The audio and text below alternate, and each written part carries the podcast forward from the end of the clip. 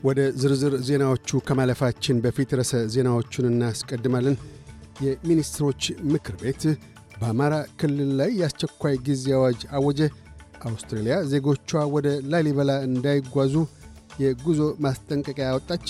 ካናዳ የ2030 የጋራ ብልጽግና ጨዋታዎችን ማዘጋጀት አልሻም አለች። የሚሉት ግንባር ቀደም ርዕሰ ዜናዎቻችን ናቸው።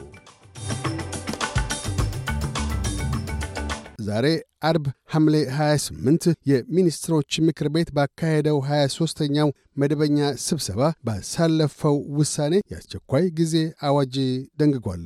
ምክር ቤቱ የአስቸኳይ ጊዜ አዋጁን ለማወጅ ከውሳኔ ላይ የደረሰው የአማራ ብሔራዊ ክልል መንግሥት በመደበኛ የሕግ ሥርዓትን መሠረት ለመቆጣጠር በማይችልበት ደረጃ ላይ የተሸጋገረ በመሆኑና ለፌዴራል መንግሥቱ ጥሪ በማቅረቡ ምክር ቤቱ የአስቸኳይ ጊዜ አዋጅ እንዲታወጅ በሙሉ ድምፅ ወስኗል ብሏል።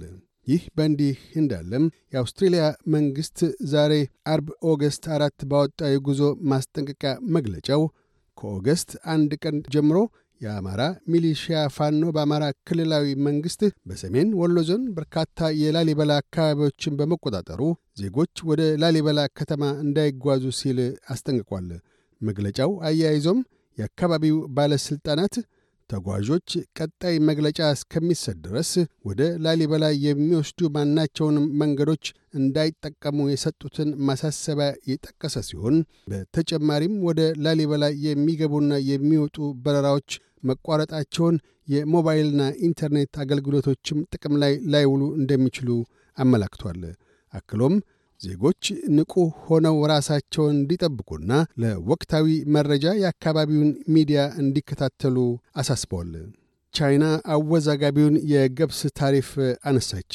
የቻይና የንግድ ሚኒስቴር ባወጣው መግለጫ ታሪፉን ያነሳው በገበያ መለወጥ የተነሳ አስፈላጊ ሆኖ ባለማግኘቱ ነው ብሏል። ይህንኑ የቻይና እርምጃ አስመልክቶ የአውስትሬልያ የንግድ ሚኒስትር ዶን ፋረል ታሪፉ ለአውስትራሊያውያን አምራቾች ኪሳራ አድራሽ እንደነበር ጠቁመው ለውጤቱም የአልቤኒዚ መንግሥት በወሰደው የረጋና ያልተስተጓጎለ አቀራረብ በመያዙ ነው ብለዋል።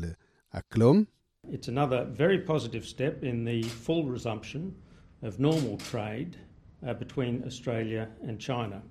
ይህ በአውስትሬልያና ቻይና መካከል ንግዱን በሙሉ መደበኝነት እንዲቀጥል በጣሙን አዎንታዊ እርምጃ ነው። ከሜይ 2020 አንስቶ ቻይና በአውስትሬልያ ገብስ ላይ 80.5 ታሪፍ በመጣል አንድ ቢሊዮን ዶላር ያህል ዓመታዊ ሽያጭ ላይ ገደብ ጥላ ነበር ብለዋል። የመኖሪያ ቤቶች ቀውስንና የፋይናንስ ጫናን ተከትሎ ከ11600 በላይ አውስትራሊያውያን በየዓመቱ ለቤት አልባነት እየተዳረጉ መሆኑን አንድ አዲስ ይፋ የሆነ ሪፖርት አስታወቀ። ሪፖርቱ የተመለከተው ከ December 2022 እስከ March 2023 ያሉትን ወራት ሲሆን የእርዳታ ፈላጊ ሰዎች ቁጥር በ7.5 ፐርሰንት አሻቅቧል። የቤት አልባዎችና እርዳታ ጠያቂዎች ቁጥር በከፍተኛ ደረጃ ያሻቀበው በቀዳሚነት ኩዊንስላንድ ሲሆን ምዕራብ አውስትራሊያና ኒው ሳውዝ ዌልስ በተከታታይነት ተመዝግበዋል። የቤት አልባዎች አገልግሎቶችን ተጠቃሚ ከሆኑት ውስጥ ሴቶችና ሕፃናት 74 ፐርሰንቱን ይዘዋል። ለቤት አልባነት ዋነኛው መንስኤ የመኖሪያ ቤት ቀውስ መሆኑን ዋና ሥራ አስፈጻሚ ኬት ኮልቪን ሲናገሩ በእጅጉ ፉክክር በበዛበት የኪራይ ቤት ገበያ ይበልጡን ተጋላጭ የሆኑ ሰዎች አጣብቂኝ ውስጥ ገብተዋል። የቤት ኪራያቸውን መክፈል ባለመቻላቸው የቤት አልባ አገልግሎቶች ተጠቃሚ ሆነዋል። እንዲሁም የቤት አልባ አገልግሎቶች ድርጅት የአገልግሎት አቅሙ ውስን በመሆኑ 72 ሺህ ያህል እርዳታ ጠያቂዎችን ይመልሳል ብለዋል።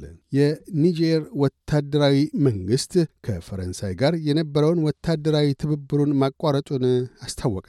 ፈረንሳይ ኒጀር ውስጥ ከአንድ ሺህ እስከ አንድ ሺህ አምስት መቶ የሚደርሱ ወታደሮች አሏት።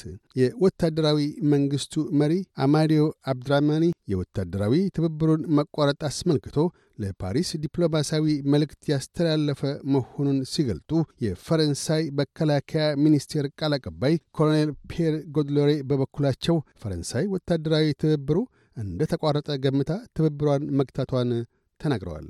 ካናዳ የ2030 የጋራ ብልጽግና ጨዋታዎችን ለማስተናገድ እንደማትሻ ይፋ አደረገች።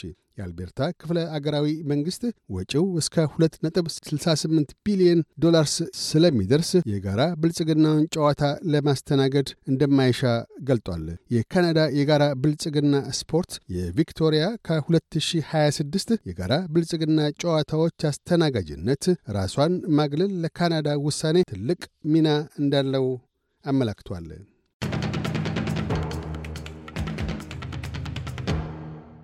በዚሁ ወደ ውጭ ምንዛሪ ተመን እናመራለን። አንድ የአውስትራሊያ ዶላር 59 ዩሮ ሳንቲም ይመነዘራል። አንድ የአውስትራሊያ ዶላር 65 የአሜሪካ ሳንቲም ይሸርፋል። አንድ የአውስትራሊያ ዶላር 35 ኢትዮጵያ ብር ከ87 ሳንቲም ይዘረዘራል። ቀጥለን የነገውን የአውስትሬሊያ ዋና ዋና ከተሞችና የአዲስ አበባን የአየር ጠባይ ትንበያ እናሰማለን። ፐርስ በአብዛኛው ፀሐያማ ሆኖ ይውላል። ዝቅተኛ 4 ከፍተኛ 18። አድላይድ ደመናማ ይሆናል። ዝቅተኛ 8 ከፍተኛ 14። ሜልበርን ደመናማ ይሆናል። ዝቅተኛ 9 ከፍተኛ 13። ሆባርት በከፊል ደመናማ ይሆናል። ዝቅተኛ 8 ከፍተኛ 13። ካንብራ ብራ ይሆናል። ዝቅተኛ 6 ከፍተኛ 15። ሲድኒ ብራ ይሆናል። ዝቅተኛ 12 ከፍተኛ 21። ብሪስበን በአብዛኛው ፀሐያማ ሆኖ ይውላል። ዝቅተኛ 13 ከፍተኛ 23። ዳርዊን በአብዛኛው ፀሐያማ ሆኖ ይውላል። ዝቅተኛ 22 ከፍተኛ 33። አዲስ አበባ ነጎድጓዳማና ካፋያማ ይሆናል። ዝቅተኛ 11 ከፍተኛ 18። ዜናዎቹን ከማጠቃለላችን በፊት ርዕሰ ዜናዎቹን ደግመን እናሰማለን። የሚኒስትሮች ምክር ቤት በአማራ ክልል ላይ አስቸኳይ ጊዜ አወጀ። አውስትራሊያ ዜጎቿ ወደ ላሊበላ እንዳይጓዙ የጉዞ ማስጠንቀቂያ ወጣች። ካናዳ የ2030 የጋራ ብልጽግና ጨዋታዎችን ለማዘጋጀት አልሻም አለች። የሚሉት ግንባር ቀደም ርዕሰ ዜናዎቻችን ናቸው።